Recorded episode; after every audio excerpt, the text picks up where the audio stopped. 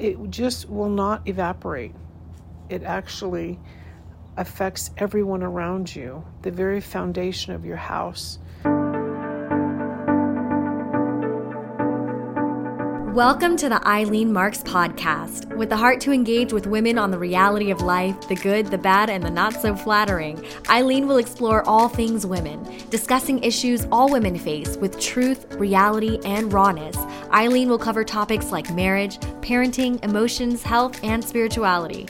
Join Eileen and special guests as they explore the God given influence women have in the world.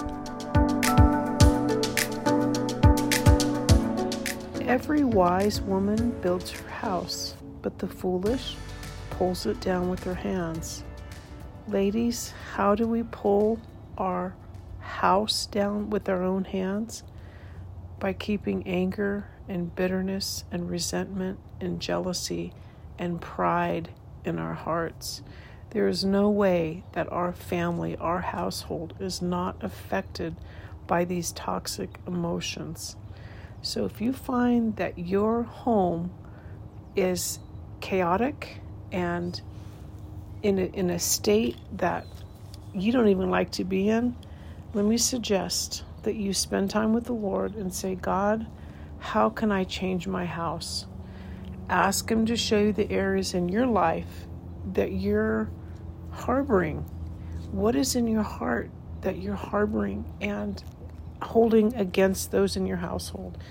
It just will not evaporate. It actually affects everyone around you. The very foundation of your house is affected by the attitudes, by the toxic emotions that you carry. So, listen, we're all human and we're all susceptible to these toxic emotions. But if we don't deal with them, if we don't get a handle on them, then we are the ones that are tearing down our house. And it doesn't have to be that way. We can have a house that has peace and joy and a place where actually everyone wants to be there. So, Proverbs 14, verse 1, it starts right there. I encourage you take an honest look at what's happening in your heart if you want change in your household. God bless you.